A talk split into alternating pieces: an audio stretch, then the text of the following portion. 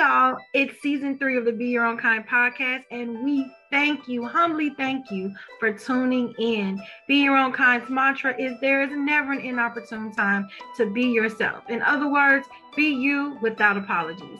In this season, I will be presenting nuggets and interviewing individuals that are creating their lane and rocking it. Be sure to check out the featured businesses in the description box and follow us on Anchor, Spotify, Apple, YouTube, and pretty much every platform. Okay, now let's take flight. Well, hello, Juliette. How are you doing today?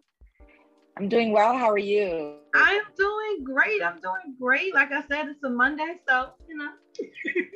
Absolutely. Thank you so much for uh, being a guest today. Um, I was Absolutely. just super intrigued by your profile, um, and that which Thank you. had me reach out to you because you're just dynamic, just from the hair and the profile and the travels and everything. I'm like, you are super dope. Thank you. Thank you. Thank you. Yeah. So um, you do a lot here. You are an educator, entrepreneur. You are an author of a book that I needed as a, as a college student, sharing my right. college experience. Um, yeah. What what college experiences did you have that led up to you writing this book? So first and foremost, my college experiences have nothing to do with me writing the book. Oh, They're wow. like two separate experiences. Yeah. So honestly, I did take college classes in high school. So I I had like the semi-high school, semi-college experience. For me, it was it was a lot. Um, I tried to quit. My guidance counselor snitched on me. So the, the head of the program, he snitched on me, called my mother, and they were like, let's all laugh together. You're not quitting. We're not doing this. You're still taking these college classes in high school. Um, and I, I didn't really enjoy school. Um, I went to a predominantly Caucasian school. There were there weren't as many kids that looked like me, so I didn't I didn't really care for school as much. But you know, I went in. I knew that I had to go in and get my work done. So I kind of was just like, you know, I'm gonna get my education and be done. Um, so yeah, that was that. College again, same thing. I was in to get an education and be out. I I didn't I didn't participate in any sports. I wasn't on a step team like I was in high school. I didn't. Yeah, it was very just be in and be out. Now years after, um, I would say twenty eighteen, twenty nineteen, I was offered Um, an opportunity to um, uh, write a memoir about my life from a Christian publisher. And I, you know, I, you know, got in their proposal and so on and so forth. And I said, all right, we, we, when I have the money and the budget, I will move forward with you. And I think I got to a place where I was like, oh, maybe I can move forward with this person. This was months later. And I heard a voice that was like, no, you don't even know your testimony. And I was like, ooh. And I remember I was in my bathroom, I was standing in my bathroom, um, like in front of the mirror. And I was like, ooh. And the same voice was like, that's not the person who's going to tell your story. So I'm like, okay, okay. So, and I feel bad because I never called the person back. Um, so, so, um, you know, I, I, I really pondered upon that. And actually a month later, you know, really all hell broke loose with school. Um, I was, I, I, I am officially a PhD now, but um, at that time, you know, that's when stuff got really tough. That's when my grad school experience got really, really challenging, right? And so later on that year, I was connecting with one of my mentees, and we were just chatting it up about some of the wish we knew going into to college. And I was like, that's it. That's that's what I'm going to write about. And the nice thing is, because I was in my PhD program and, I'm, and I was studying psychology, um, it really gave me a very different lens as to the academic experience. And, you know, granted, it came with its challenges, but I have to say, in my grad program this time around, I enjoyed it much more than I un- enjoyed undergrad. You know, I was going in because my parents wanted me to go in. I was doing it because I wanted to, and I was able to kind of craft my experience so it worked for me. And so I was able to kind of share those gems, but it really brought me back to like, just, you know, writing almost a letter or resource for my younger self of all those things I wish I knew, because even taking college classes in uh, high school, that didn't even prepare me for college. No. You know, I failed, I failed, I hate to say it, I slept all through accounting that first semester. Um, I didn't make it, I failed. And, you know, again, you know, you you you think that you have a lot of those skills to, to transfer into college, and you don't. And unfortunately, Um, college becomes a very negative experience for, for a lot of students because, because we're not given tools to understand our purpose going into college, to really understand ourselves, to choose a school that fits with our learning style, right? to not go for a title, but to actually go for an area or a general field that piques your interest, where you feel like you can make an impact. Hey, if if I don't want to be a nurse, I still am interested in the field of medicine, right? So maybe I could be a dietitian, maybe I could be a nurse practitioner, maybe maybe I could be, I don't know, a fitness health instructor or something like that. So all to say, yeah, that that was kind of the journey there. Very two separate experiences, but here we are. Wow, wow, I love it. Um, I actually was expelled, like I was on academic probation in my undergrad. Um, and it's because it was too much freedom for me. Um, yeah. Now I understood why my mom was like, yeah, you're gonna go to, because I live in Chicago. Um, you're gonna you. go to U I C instead of U of I. And I'm like, no, I got right. this. So I did go right. to U I C.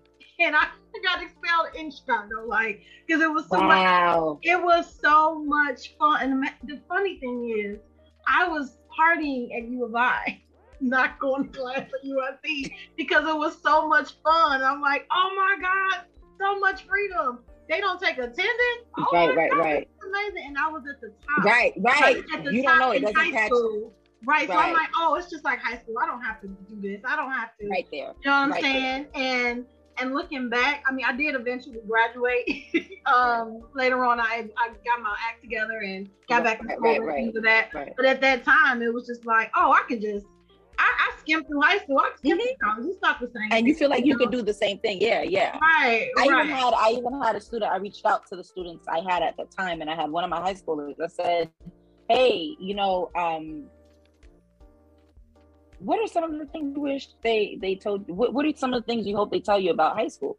He was like, I just want to know where the party's at. And I'm like, you poor thing.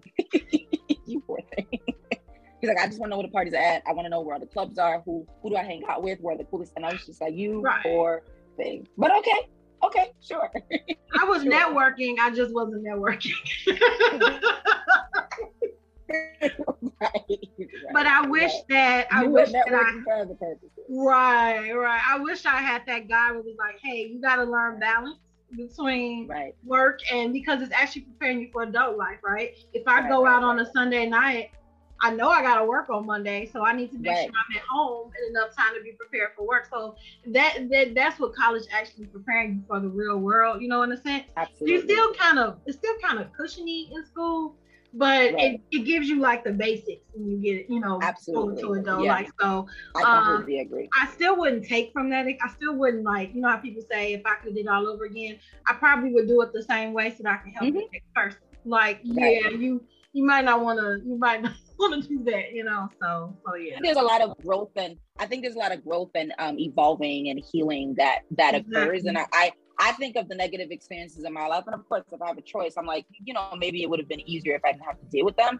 But at the same time, I'm kind of like, will have, will I have evolved the way I have, you know, well, you know what I mean? Like you being on academic probation, how much does that strengthen your cabin beyond, you know, just the experience of, yo, like they just really saw me as someone who's damaged goods at this point because I'm just partying it up. But it still strengthens your character, right? You have to go through a moment of like self-reflection. You have to really have a kumbaya moment with yourself. Like, all right, sis, you got to get it together. And you know what? That doesn't mean it's the end, right? You went back and you finished it. And of course, as you said, it helps the, the next person because I think sometimes when we feel like um, maybe we had a setback or we fell down at some point of the journey, it's like we're written off and it's completely over. No, you have a chance to start again. You have a chance to continue. You have a chance to pick up where you left off or, or redirect whatever path it is to, you know, achieve the success you're looking for. So. Exactly. Exactly. And I think people need those real stories. Like it's nice for the person that went through the whole four years. I think it took me six, the whole four years, you know, and it's just like, right. yes, that's empowering. Right. But there's that student like us that went to school and was like, what on earth? Like, this is overwhelming. mm-hmm. Mm-hmm. Yeah, absolutely. So, so that book absolutely. is much needed. Yeah, that book is much needed. definitely, definitely. Yeah. So you, know, you, um, one of the things that um that drew my attention to you as well is that you're um Haitian American. I am. Yes, and I have. Are a you? Friend. I no, oh, I have, have a friend. friend. I have a friend that's Haitian American. But you know, we're always recruiting. We're always recruiting. Yes. She keeps me informed. She's so prideful, you know, of her culture. She keeps, she lets me know like the non-touristy things about, you know, about Haiti. And she's always doing like um, care packages and like, hey, if you can just, she's always giving back, trying to give back to, you know, her country. So as I was looking up things though, um, I, like I love that I have her in my life, because sometimes online doesn't have a great depiction of other people's culture. Like I saw a lot about voodoo, and I saw a lot about um, Haitian Americans are loud and they have a problem with authority. And I'm just like, that's not my experience, you know? So, um, so I love that, you know, what, what do you take pride in, in, in being Haitian American? Um, I mean, I think it's just, it's just our story of resilience, our story of, I tell you this, you know, the fact that we were the first, and this is something I'm very big about. Black History Month passed last month, and I tell people, like, Haitian history is Black history, right? There would be no Black History Month without Haitian history, because after we were the first to get independence, we went and started fighting everybody else's wars. And they like to say that Haitians are nosy. But we were nosy with us, all right? We're like, we're not keeping this freedom for ourselves. You know, we're, we're, we're really wanting to see everyone else thrive. And this was even in the Civil War. You know, we dealt with, we took in uh, refugees, you know, for, uh, newly formed slaves, refugees from the Americas at a point, you know, after they'd gotten there. So for me, I think it's just those stories of resilience, really. It's those stories of resilience, um, seeing my parents' story and seeing the sacrifices they've had to make, my grandmother being a merchant, um, and, you know, providing, creating a life for her children, you know, and me here. For me, I think that that just speaks so so many volumes. And I always think of just, it's it's kind of like the sacrifices they made, knowing that they may not have seen it for themselves, right? right? I think when we look at our ancestors, whether Haitian or not, you know, when it came to the fight for freedom, those who fought for civil rights, those who fought for freedom, you know, abolition and so on and so forth. It's like, I may not live to see this freedom for myself, but it's worth it because my children are gonna see it, their kids are gonna see it, and it's gonna go down the line. So it's worth it. And I think just thinking about that when it comes to, to, to my Haitian ancestors, that makes me so, so very proud. I know they speak about voodoo and so on and so forth, but it's like, I think for me, and I and I'm Christian. I grew up Seventh-day Adventists. I believe in Jesus, and so on and so forth. But for me, I know we sit in. I know I sat in American classrooms, and they taught me about Greek mythology. But because we have uh, another religion that's it has similar concepts, right? Passed on from generation to generation, and so on and so forth. Right. All of a sudden, it's like we're writing off this this religion, and we're calling it. We we're vilifying it. To the point that it's like we're elevating the European ones, and then we're vilifying those that come from, you know, our Black roots. And so uh, again, and it's, it's perspectives, not me saying that I believe in the religion or anything like that, but all to say, you know, it, the culture is beautiful. You know, we have the best rice. That that is not a debate. You know, uh, we could argue about every other dish, but we got the best rice. Um, our history is beautiful. Our music is beautiful, you know, and just it's the stories of resilience. I think as well, you know, people will make judgments and people will make stereotypes based on their lived experiences. So perhaps, you know, sometimes at the end of the day, it comes down to someone's character, right? I could meet a Haitian person and I had a bad experience with them as a friend. I don't know, they stole my money. But at the same time, I could meet a, an Italian, I could meet an African-American, I could meet a Canadian who also stole my money. So I think sometimes people might uh create narr and I don't want to say create narratives because everyone's experiences are valid, but I think people do create narratives and make these general assum- assumptions based on their small lived experiences or what they heard from the two or three people, um but that doesn't encompass the full picture. You know, Haitians mm-hmm. resilient, yes, we are nosy. You know, I know in my church I grew up, one person is sick, everybody feels like they're sick too. You know, we we celebrate together, we suffer together, we cry together, um and so yeah, that that kind of just all goes into what I'm proud to be Haitian. So yeah. And I wouldn't even call it like nosy, I would call it a community, because that's what I feel like like now, com- like it, it just lacks community. Like I feel everybody, some cultures are just losing that community.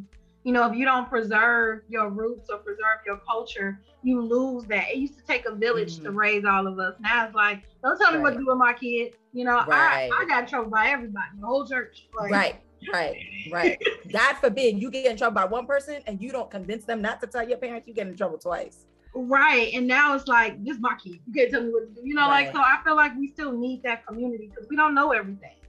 We don't, you know, so. Um, and I really, I really feel like there's opportunity for just, I think the Black diaspora, just Black folk in general, right? Mm-hmm. And unfortunately, history has dealt us a really tough hand where it's divided us so much. Mm-hmm. Um, you know, you have your African, your Africans, right? Then you have your African Americans, and then you have your Afro-Caribbeans, right? And then you have your Afro-Asians, you have your Afro- Afro-Latinos, you have your Afro-Europeans, like there. And unfortunately, everyone in some way, somehow feels like we're better, right?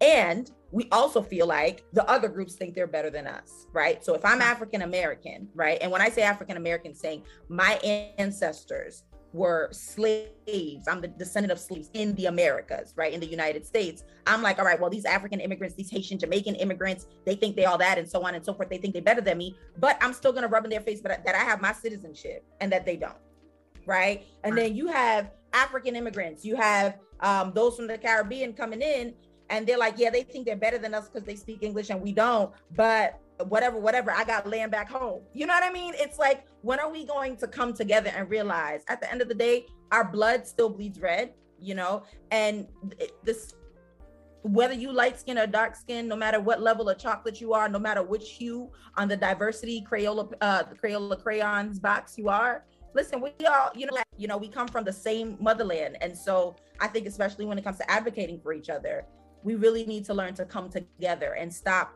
constantly feeling like our issues are so isolated and and so on and so forth. And as you said, it takes a it takes a village to raise a child. It takes a village to really a village to really come together and support a human being. People need people. So I love that. I love that. And I stress that all the time, even with the mask, no mask, with COVID. It's just right. always a divide for no right. reason. And it's, it's a distraction. No reason. It's a distraction to me, yeah. because as long yeah. as we're fighting, we're missing things that's actually happening around us that we should right. be paying attention to, you know? Absolutely. So yeah, so I get irritated with the little, the little device. So you are- No, I'm with you. Yeah, you're I'm totally with you right. on that. Like, who cares? I'm with you on that, right. Now, understanding your culture is also a part of understanding who you are.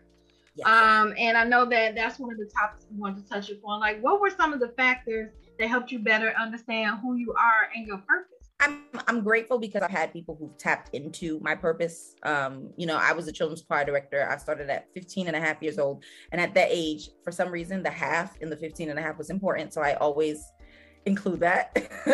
um, but yeah, I, I started when I was fifteen. And, you know, I, I remember constantly just trying to run from it. I was good at it. You know, I was able to bring the kids together. I was a, a young kid, but, you know, parents responded, the kids responded. And I, I ran from it. Like, I went to South Korea and I was like, I'm never doing this again. And I prayed a prayer. I was like, God, don't you ever put me through something like that again. And then all of a sudden I get to Korea and they're like, oh my goodness, I don't know how my resume was circulated or how it got to the church. But now I got people coming up to me saying, oh, well, we were praying for God to send us someone to teach the kids music. And I'm looking at them like, first and foremost, are you asking me or are you telling me? Second of all, these kids speak Korean. I speak English. How am I going to make this work? But, you know, I'm grateful because I still had people who were like, no, maybe this is what you're meant to do. You know, maybe this is part of your calling. Maybe, maybe this is part of your purpose. And and as I've gotten older, um, you know, I've, I've taken the time to really take time in understanding my personality. I have this obsession with personality assessment. So I'm big on Myers-Briggs. Yes, I love Zodiacs. I don't like Zodiacs for the horoscopes. I'm more of just understanding the diversity of personality, right? Mm-hmm. Um, I am not one of those gung-ho people that if I find out you a Gemini or you a Virgo or whatever, I'm not gonna be friends with you. But again, for me, it's like really understanding the diversity of personality and and what makes people their beautiful selves. And so I I've taken, you know, Myers-Briggs. I, I took the time to learn my understand my learning style and so on and so forth. And then you kind of look at those things and you're like, wow, I'm I'm not as weird as they say that I am, or there's no such thing as normal, right? You find, oh, okay, I'm introverted. No wonder I really need more time to myself just to just take a break or just to recharge so that I can do everything else. You know, I do like things to be organized, and that doesn't mean I'm O C D, right? That is an actual clinical uh, mental illness, but that doesn't always mean I'm O C D. That just means that I might need a little bit more organization so that I can produce a little bit more, or I can function a little better. Um, and so in doing that, I think I was able to really bridge that with all of the things that I was working on. And it gave me a better understanding of myself. It, it helped me to better accept who I am, right? And, and what I come with. It also helped me to show myself grace for those opportunity areas that I have, right? Okay, um, maybe, and, and I'm, I'm very much a creative person. So um, I have some friends who are like, listen, they see a, a bowl with five yellow lemons and they see five yellow lemons in the bowl. For me, no, I, we going international. I gotta, we got a, a store on Shopify. We making sales, we going global. We got all types of passion fruit flavor, passion fruit lemonade, not even pink lemonade. We got passion fruit. We got all the Caribbean flavors in them, guava, all of it. Um, and that's me, because I'm I'm I'm a very creative and sometimes just always thinking down the line. You give me an idea, I've already come up with a three to five year plan and it's done and we ready to execute. But that doesn't make me a bad person, right? But that also shows that there, there are opportunities to improve there, where sometimes you just got to look at things just the way they are. It's not always, you know, what could it be, you know, or, or sometimes, you know, what it is, is what you see is what you get.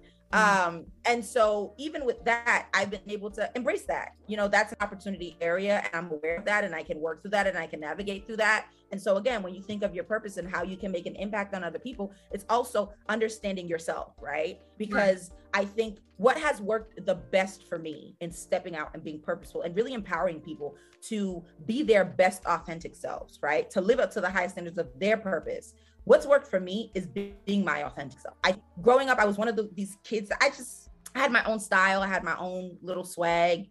Um, you know, if you ask me, I was, I was so bad, right? Um, you know, I wore neckties. Um, I would wear my mother's shoes. Like, you know, when I was a kid, I probably thought I was a little baddie. Was I too young to think that? Yes. But, but you know, I just had my very unique style, right? Um, and I was usually the first among my friends to do my hair a certain way or, or, you know, like just kind of step outside of the box. Um, and so growing up, you know, sometimes I had challenges where you always have people who kind of look down on you, or they talk about you like you're weird, or, you know, even when it comes to dating, I don't know what man would want to be with some woman with, uh, like blue hair or pink hair or whatever it is, or hair that looks like that, or, you know, even my glasses. Ironically, I have an eyewear company, but a lot of the styles that I sell now are the same styles that people were laughing me about, laughing, laughing at me for. Um, so really it took me going on this journey of being, saying like, you're beautiful just the way you are. Pink hair, blue hair, green hair, whatever you want to do, big glasses, small glasses, you know, you are beautiful just the way you are. And so it caused me to kind of step outside just as I am. You know, I remember when I first started working at my day job, uh, um, you know, I was so stuck on like what they would think about my appearance. I had my hair in like a fire red and a honey blonde. So I went in and I put some kinky twists in, all black, so I looked professional. And I felt so uncomfortable because, of course, we put in protective styles because we can do all these different styles with our hair. But I know at that particular instant, I wasn't doing it because I needed a break from braiding my hair or twist outs or whatever. You know, I did it because I was afraid of what people would think of me. And it really like, it it irritated me. You know, it irked me. Like I couldn't wait to take the braids out. And I remember speaking with someone and I said, you know, like I have natural hair, my hair is colored. And that person said, oh, it's it's okay to wear your natural hair as long as it's neat. And I'm like, how do you want to tell a black girl what, what neat looks? At that point, I remember taking it out and I said, you know what? What you see is what you get. What you see is what you get. You know, I'm not easing it up on anybody. If you see purple hair today, you see purple hair. And if you see it pink tomorrow, it's going to be pink. And if you see it blue on Friday, it's going to be blue, right? I'm going to switch up the glasses. I'm a, you know, I'm really just going to step out as myself. And I found that people actually will adjust. People adjust. And when they can see that you're really being no one else but you, they start to adjust. And that all tapped into me really stepping into my purpose and stepping into who I'm supposed to be and how I'm supposed to impact other people. Because now I have people who reach out to me and, you know, I, I don't say much, but I'll have people reach out to me and say, wow, I really see this journey of this. And I won't say a word. I won't say a word. I don't know how they figured out or whatever, but it's like seeing how someone is really just being themselves, marching to the beat of their own drum, leading with love and kindness and compassion and grace for themselves, and, and trying to be intentional about doing it for others. I mean, that that that grows on people. Yeah. And they want, they become drawn to you, and and they become impacted by you, and they want to be able to work with you, and and so on and so forth. So that's kind of how it worked for me. I love everything about what you said, because it takes courage to be confident. Absolutely. It takes courage to be different. You know, yeah. um, I know we see you, you see people like, like such as yourself is like, yeah, I, I changed my hair color. I, you know, I'm, I am who I am, but you had to grow to that, because it might've been a point where you, like you said, when you were at a, a job interview and you conformed who you were in order to be right. accepted. You know, and I feel like that, that that's those microaggressions, right, that we deal with. You know, I, I think anytime I've been in a, um, you had me think about when I was in an interview, I always straightened my hair. I, had I six always wigs. straightened my hair. Six wigs. I stand by. Yes, always, by. always straighten my hair. And then maybe when mm-hmm. I get comfortable in, like after I, after that probationary period, is it, I'll wet it and go. Like, and then, and then it's like right. a shocker, right? It's like, oh right. my God, like, yes, because mm-hmm. I'm here now, you know, but it's like, why couldn't I just do this? Right, you can't, you're not getting rid of me. Right. I know, do the same thing. But it's like, why do I even have to do that? Why can't I just right. have my natural, I don't know what a neat natural is, but like, my natural, what is that? But have my I wish somebody would. I wish somebody would tell me something. And I tell people that. I'm like, like I have, I have, I have people who work in diversity, equity, and inclusion like I do. And they're mm-hmm. like, oh my goodness, you know, I want to color my hair this, or I want to leave out my curls. I'm like, you work in diversity, equity, and inclusion. What are they going to tell you? What are they going to tell you? Right. They gonna tell you, can't, you? you can't be diverse. Right. What are they going to tell you? Oh, your hair should be neat. What does neat look like? I still don't get that one. Let, let's come through this together. Let's go through the concepts. The theory of, of having neat hair. I want to understand. And honest, like people, I think we're just, we're conditioned, right? And yeah. unfortunately, we're part of, we are, we are also to blame for our own. We grew up, you know, learning certain things, or we're indoctrinated to believe certain things. And then, and that was another conversation, I had to, an honest conversation I had to have with myself. Like, how have I done the same thing to others, right? Tried to make them feel bad about themselves for things that I was raised to think that really wasn't true, right? Right. Um, And, you know, th- that's a hard conversation. And of course, you learn to embrace yourself is also being able to be accountable for those times you made other people feel like they shouldn't embrace themselves. But really, when you ask people, oh, well, that doesn't, I remember someone saying, well, there's a standard. There's a standard for how your hair should look. I said, what's the standard? Well, you colored your hair. I said, but you color your grays, don't you? Yes, but the purpose is different. You don't know what my purpose for coloring my grays are. You don't even know. You don't even know if I have grays. You just see right. that I have big hair. You see what I mean? I think we're just conditioned. Again, we're conditioned to say certain things, to respond in certain ways, but we really, we don't know the, the basis of it. We don't know the basis. So I, again, you step out, and it's, it's an everyday process, right? Because when you're working through years and years and years of people telling you that you're too much or you're not enough or whatever, and and you get to a point where you're like, okay, I can step out. You have to understand that people are still going to give you that pushback, right? And you're constantly having to go to that place of checking in with yourself and and regrouping and saying, no, I'm I'm good. I'm good. I'm okay. I'm it's still it's okay. My my best authentic self is okay. And dealing with, you know, the insecurities or dealing with the triggers, you know, um, and yeah, eventually you kind of you you take it one day at a time. Right, exactly. And I never understood the phrase too much. How are you too much for yourself? And how are you not enough for yourself? These are things that I can be too much for somebody else, but I'm not too much for myself. Right. You're not ever too much for yourself. And and it's the it's the, the double standard for me, because mm-hmm. Black little girls, if they wear their hair down or if they wear their hair colored, they're fast. Mm-hmm. The other way around, you see like little little white girls with the pink hair, and it's cute with the, their hair mm-hmm. down. Oh, it's so pretty.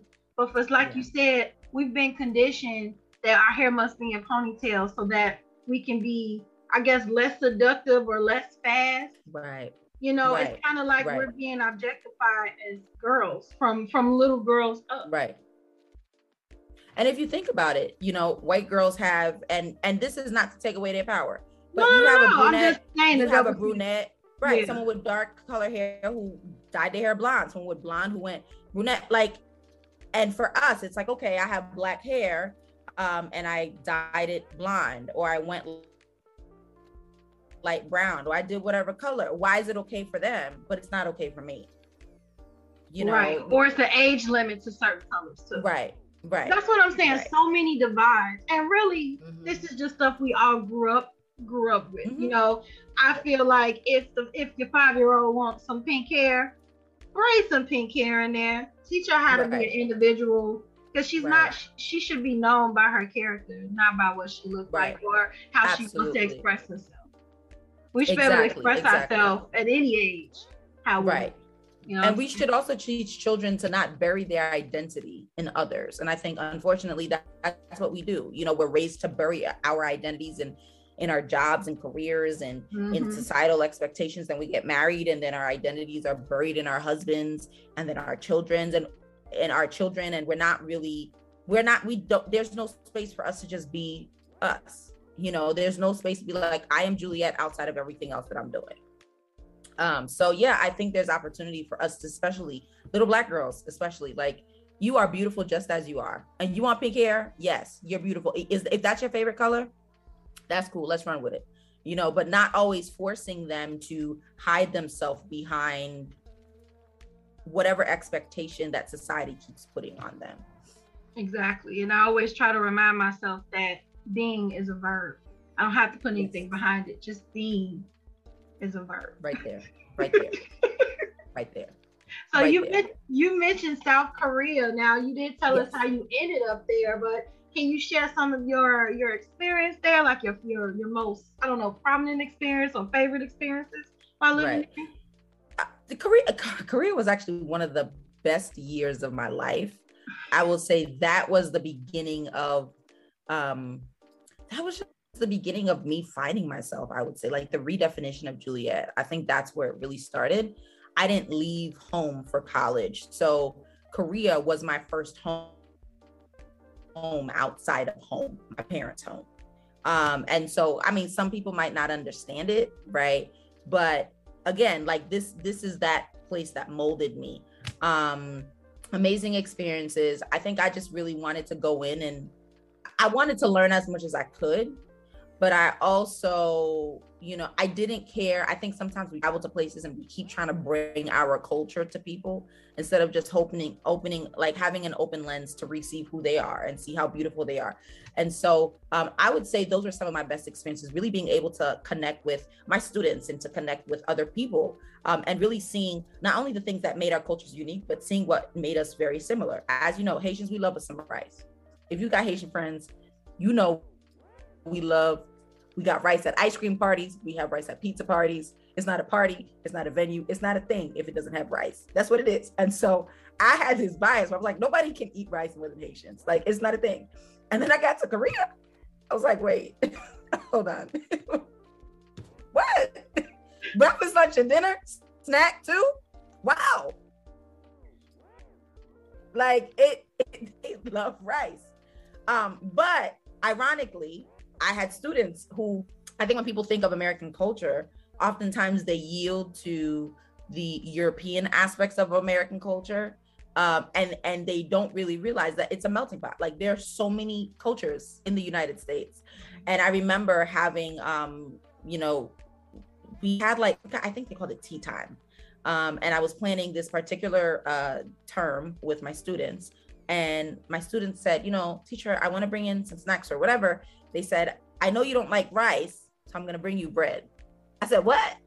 Say that one more time. He said, you don't like rice, teacher Juliette. I said, who told you that? He goes, you're American. I said, so what? What? And I'm lost. I'm like, Americans don't like rice? What? And that's where I realized that they go by the, you know, in Europe, it's very much a bread pasta type of thing. But mm-hmm. it seems that rice is not a big thing. And that was really a teachable moment where, you know, up until that moment, and a lot of my students, they only saw Haiti as a place where the earthquake happened. And I'm like, no, we like us some rice too. I love me rice and I love bread. Bread has got me by the edges. That is my weakness. bread has got me by the edges. But do I love rice? Of course. Who doesn't eat rice? You know? Um, and so that really opened up an opportunity for us to be like, wow, we have so many similarities between our cultures, right? Even the honorific culture, you know, respect for um, adults. That's one thing, you know, in Black families and West Indian families, honoring your parents, honoring your community, honoring, you know, that that's a very, very big thing for us. And so I think those were some of the more precious memories that I have, really having been able to connect with my students on a lot of the things that um, we had in common, while still honoring and celebrating each other for what made us unique. Um, but overall, amazing, amazing experience. Nice, nice. And you said how many, you were there for a year or? A year, yeah. A year, I believe in like two months. Okay, what made you return back to the States? My contract was over. I missed home. Oh, yeah. I'm sure. I missed home. I mean, I, the, the, you have to also understand different culture, right? And so while I do honor, you know, I think they're very hardworking folks. Um, I honor the culture. But I think from my experience, I, in my head, I said, if I went back to work in Korea, I would prefer to go on behalf of an American company. Mm. Um, and this has, this is in no way to bash their culture or to say their culture is less than.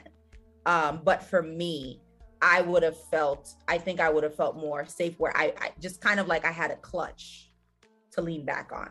Um, but yeah, my contract was over and yeah, I came back home. Okay.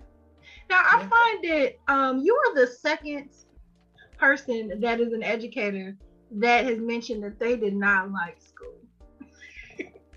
Like they weren't really in school. Like I said, like you are the second, and I find that so like, I'm like, wow, I, I always imagined all of my professors or teachers that were just like, had a knack for learning and couldn't stop. I love to learn now. Yeah, well, I mean, so like, see, like that was their, their like that, they started yeah, out. Yeah, when, if you see yeah. me now, right. right. So if you see me now, it's like, when do you stop, right? So again, I've just wrapped up my PhD and I have friends who are calling me like, just let me know what you're trying to go in for next.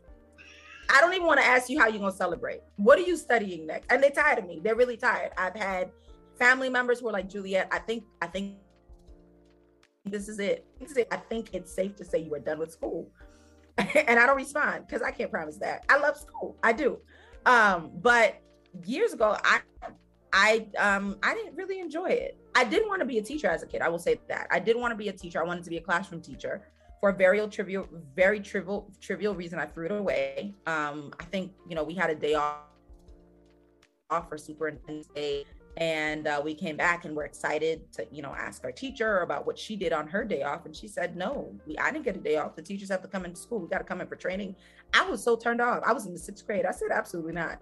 This one day, and I got to come in while these kids stay home? No.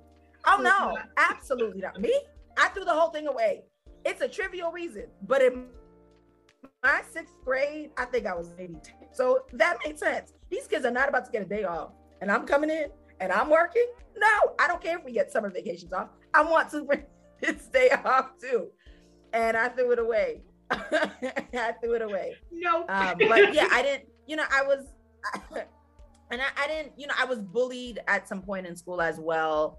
Um, and then, you know, in middle school, I was able to find my ground and friends on the sofa. By the time I got to high school, we moved to a new town. And I did make friends at my high school, but I still didn't enjoy it because, again, I was going to a predominantly white school. So I couldn't identify with a lot of the kids. I was sitting in honors and college classes, and you're the only Black kid in the class. You know, so when I got my relief was when I was sitting in, you know, the normal level classes where, you know, unfortunately, that's where you've seen the rest of the Black kids, right? Mm-hmm. They weren't placing them all in the higher level classes and so on and so forth. But, you know, I, I didn't really care for school. I did my homework. I got things done. This is not to say that, you know, I was lax or anything like that. My parents were very, very strict where it's like, no, you don't have a choice. Right. Um, right. Bring home these grades. Yeah. So that, and I mean, again, even going into college classes, that was tough for me too, because that was the first time I, I, I'd failed. I failed tests, I failed assignments, I started missing homework because it's a lot of work. Mm-hmm. And um, I just, I couldn't, I couldn't catch up. And that's when it started to catch up to me like, oh my goodness, maybe I'm not as smart as I thought I was. because I was always getting nineties and hundreds. You know, last time I saw like a ninety-eight on a project instead of a hundred. But what happened to the extra two points? You're going to give it to me because I put my name on the paper at least, you know?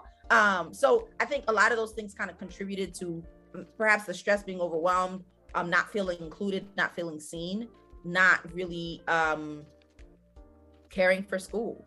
Um, and I think it was when I did my master's that I actually found how immersed I was in what I was learning. I was also working, so I was able to connect, kind of align what I was learning with what I was applying at work.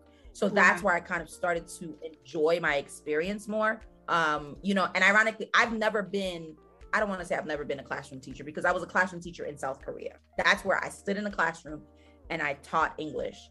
Um, but I came back to the States and I said, I don't want to do that.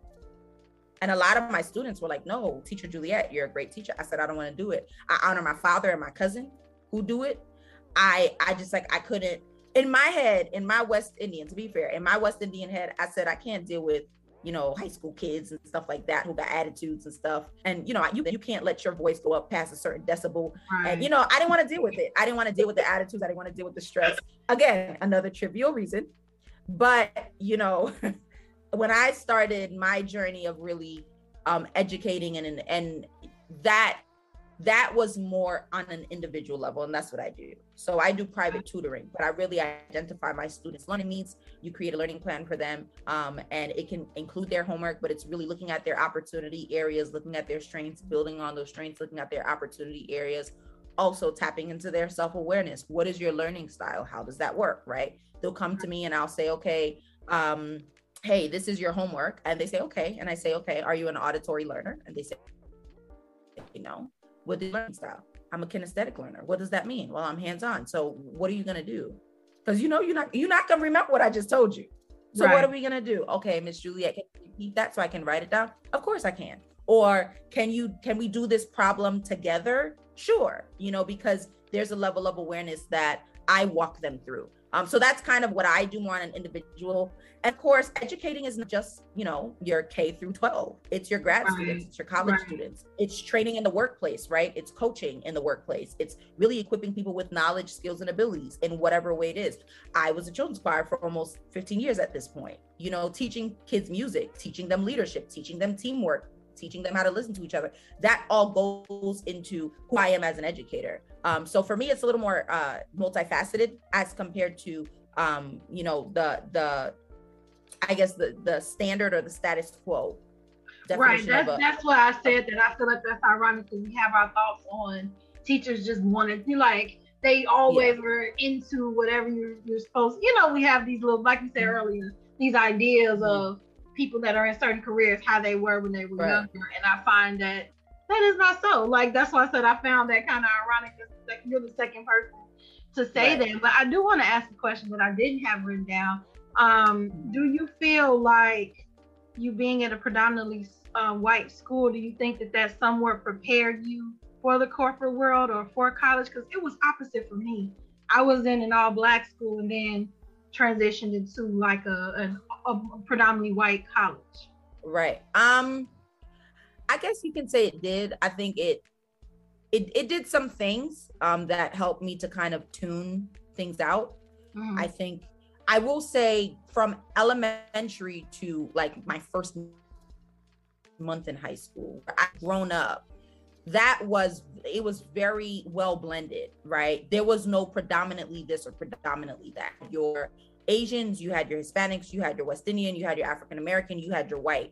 No one, there was nobody that was a majority. So no one really knew the difference, if if if I'm being honest. And even when I connect with my friends now, um, when we tap back into those, who we were as kids, a lot of us are like, we we didn't know the difference, right? Mm-hmm. Um, perhaps our adult friends may have disparities, but in your classroom where you're in an honors class and there's an equal distribution of every culture, there's no difference. Mm. Then when I get to high school, and of course there are those disparities, you are targeted. It was, and there were very subtle, I was bullied, but it was very subtle. There weren't kids boldly calling me the N-word or anything like that. I did see a white girl call another white kid the N-word. And I was, um, and I had to pray for the Spirit of the Lord to just say, you're not gonna fight that battle. That's not for you. That one is not for you. You just leave that one. Um, but, but, you know, um, I think what what happened is I kind of got this thing where I had to keep people at like arm's length. Mm. And so it was enough where I disconnected myself emotionally and mentally, where I see a human being, I see their performance, and it's like, oh, okay. But in terms of how they feel about me as a Black person, I'm never going to tap into that. And that's how I went for a lot of years. I went for a long time. And it wasn't until George Floyd passed away. I remember sitting on a Zoom call.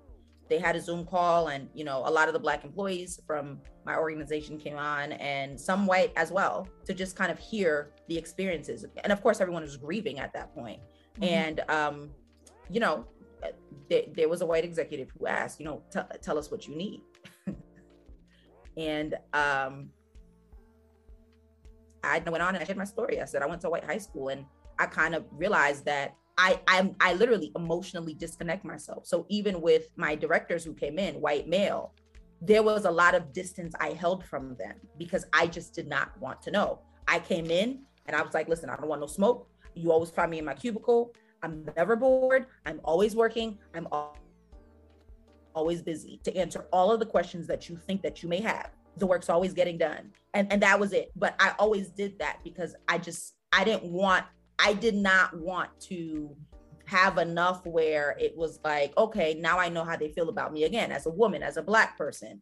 Um, and I, I was on that Zoom call, and I remember saying, like, do not expect us. You want to know what you can do? Learn our history the way we have to sit in your white classrooms, and not learn ours, but learn your history, right? Mm-hmm. From your perspective, you know, we don't want to have to sit here and be politically correct. So learn it the politically incorrect. And it was at that moment that I realized that those experiences I had in high school really kind of framed how I interacted with people in the workplace. And it wasn't that I hated white folks, right? It wasn't that I couldn't work with them, but I did, I realized how much distance I kept from them so that I did not have to have any perception, and that I would not be impacted by how they probably truly or did not feel about me as a Black person. So. Awesome. I, I never even thought about just like how we have to just kind of condense or cut ourselves out emotionally when we're in mm-hmm. certain situations, just so we can focus and do the job at hand. You know, I never even thought about that. It's it's a lot of editing when you're right. out in the world, it seems like. Yeah, you're making me realize that in this interview. Mm-hmm.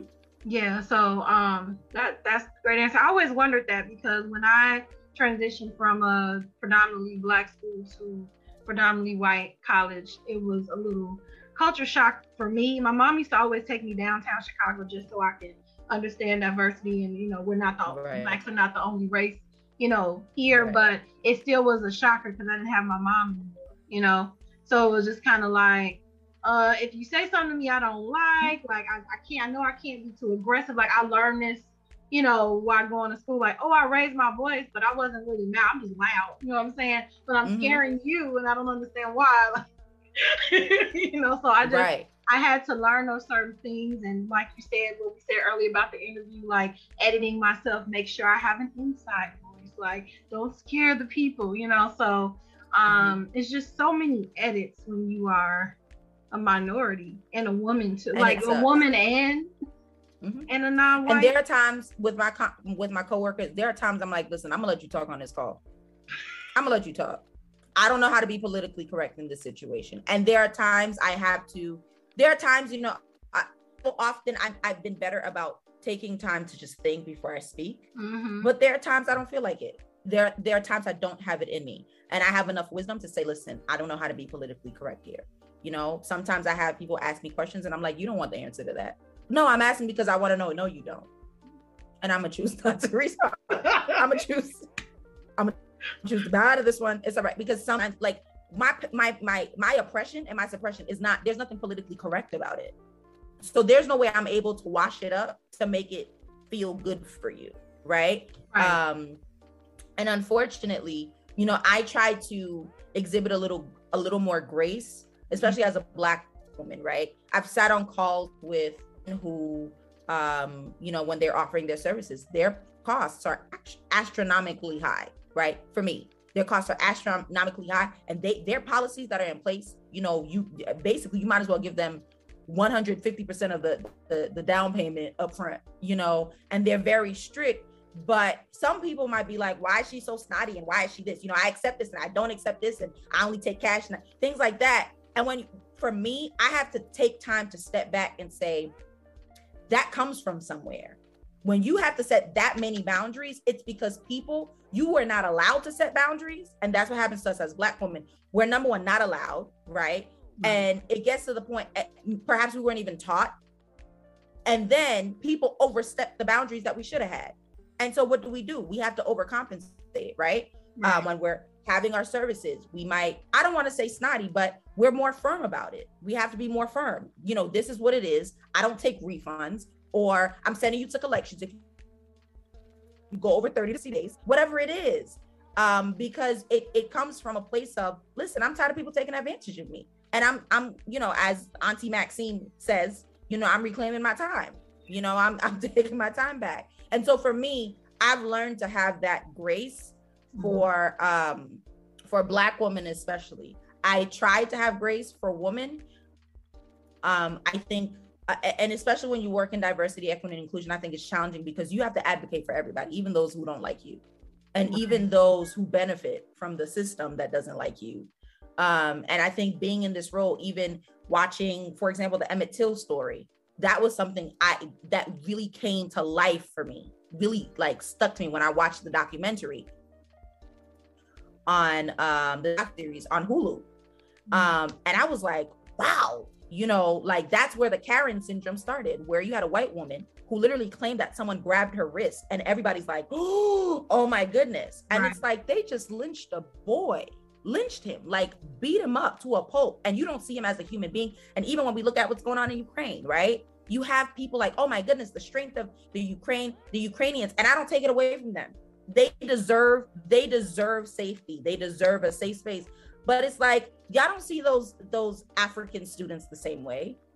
We didn't see, the, they, they didn't see the Palestinians the same way, right? Palestinians who are trying to leave and, and find refuge for them, their families, we didn't see them as resilient and strong. When there were Haitians at the border, Haitian migrants at the border trying to make a life for their kids and, and their families and, and themselves, you know, it's not that they hate their country, but they're looking for safety. Right. We didn't see them as resilient, right? We didn't see them as human enough so that we weren't going to take whips and, and beat, you know what I mean? Um, so I think, I think it's very, it's challenging sometimes when you look at how the world is and how they view, for example, Black women, and how resilient we're supposed to be. I tell people, say, oh, Black girl magic. I'm like, no, this is Black girl. This is not magic. This is not a trick. You didn't see it. It, it wasn't a poof and here it is. It's hard right. work. It was my hard work. Right. You know, it's it's not magic. You know, I don't need to always be the strong Black woman. You know, some people say, for example, when people lose a loved one or whatever, um, I will not tell my sisters, be strong. I would say, I'm, pay- I'm praying for your healing and I'm praying for your peace and your comfort, exactly. But I'm not going to tell you to be strong. Why do we always have to be strong? You know, and especially in the workplace, you know, you have to always just stand down while someone else is like flipping out or losing it. Um, and while it's unfair, you know, for me, I know I learned to to share grace when I see the effects of that. Yeah, most definitely. Most definitely. I feel all of that. Like, I don't even have a rebuttal there because that's exactly how I feel. And I've preached that so many times that I, it's, right. it's, it's, it's just exactly how I feel, to the point where I'm kind of where you at. I just got to right. meet. And if this is a, if this conversation is going to veer us into something uncomfortable, then maybe we just shouldn't have this conversation, because mm-hmm. I, I can't keep editing who I am, right. because that causes stress, and that, that that's a toll on your mental health to Absolutely. Never just be free to be you. You know, and then it's like, well, what's wrong with her? She can't be right. herself. And there's nothing wrong. Right. It's right. like, I and you have to be, be okay. I've, right. And I've told people, like people who've invited me to speaking engage- engagements, I'm like, you saw the hair color in my picture, right? And they're like, yeah. I'm like, you see that? It's not black. It's not a dark brown, right? Okay, so you're inviting me to speak. Sure, because I don't want, I do not want to step into a space where I'm not welcome. Right. You know? Um, and I think we need to be okay with that as well. Not all money is good money. Not every opportunity is the best opportunity. It's all right. Another one will come, you know, but if you're not welcome there, don't always feel like you have to squeeze yourself or abbreviate yourself. You know, I get it. Sometimes we have to do starting from the bottom, work my way up. There's hard work and so on and so forth.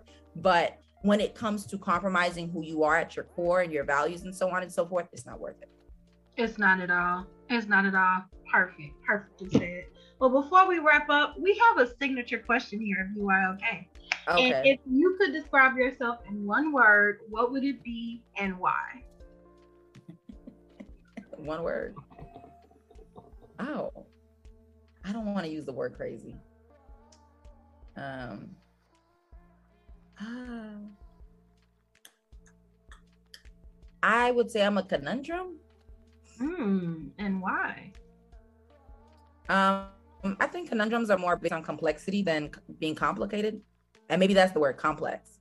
Um, you know, some, again, as Black women, people, I know in my experience, people see me as complicated, right? And I think I've accepted that. You know, I've accepted the terms of, oh, you're stubborn and you don't listen and this and you don't. And then in my my journey, I'm like, no, a complicated person is someone who's difficult to understand. And I'm not difficult to understand, but I am complex. And that's what makes me beautiful. There are so many different aspects of me that make me who I am. Um, you know, and I choose to step out as those different aspects. And that's what makes me the most beautiful. So yeah, the conundrum, complex. I love it. There's layers. Absolutely. I love there that. There we go. Yes. You have like spoke to my heart because I, I related to absolutely everything you said today. Yes, I did. Right here. It's our month. It's our month. We got to ride this whole thing out. Exactly. Last month was our month. Now it's our month. We got to ride this whole thing out. And exactly, you know, I saw the confidence in your hair color. Like I said that in the beginning, that's what drew me to you. I'm like, her? Uh, she rocking it? She Is she rocking it like this is her? You know what I'm saying? Like, because yeah. I know like the things we've been talking about for during this episode, you know, of how the little boxes that were put in. And I'm like, that is dope. Like...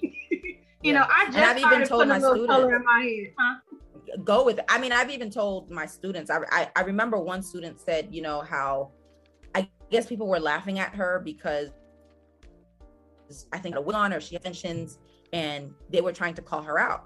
And I said, girl, let them know it's a wig. You got hair. Right. And if you didn't hair, if you didn't have hair, it's all right. I said, I said, the next time they try to say, oh, that's not her hair. Be like, all right, what's your point? It's on my head, so it's my hair. I bought it. What is the conclusion of this this this clip? It's not my hair. Right. No, I want. I have the money, the means to buy it.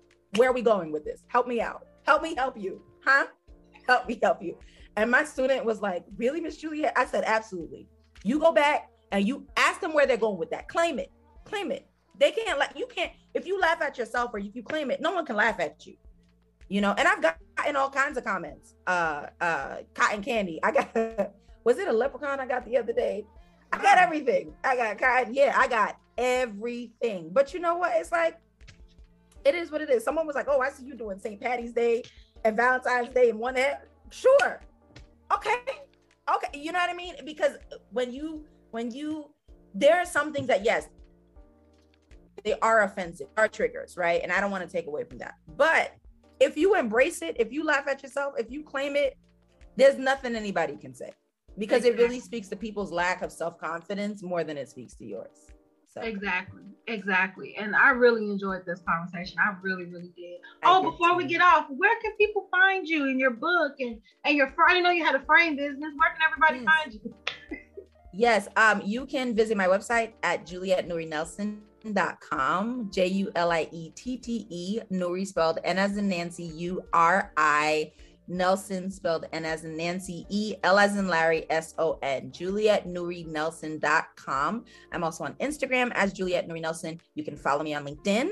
Um, if you add me, please let me know you on this um, Be Your Own Kind po- podcast because um, I can filter that from those who are offering marketing packages and so on and so forth. Um, but yes, uh, if you go to my website, you can access my book. My book is there. Um, you can access my eyewear collection and everything else that I'm working on. So yeah.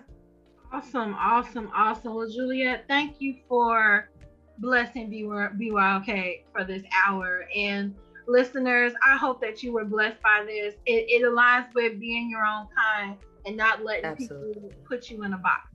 there's layers to us all, and we should be able to, I, I'm, this is gonna be so corny, but let's be biscuits. It's, it's a ton of layers in biscuits. Like, you know, it's okay. Because biscuits are the best. They and don't are. Be a stale biscuit either. Don't be a stale biscuit, stale one, you know. No, you gotta be that hot fluff one right out the oven. Right, right. A Popeyes biscuit, you know what I mean? There you go. And so until next time, everybody, don't forget to be kind to yourself and be kind to each other. Bye.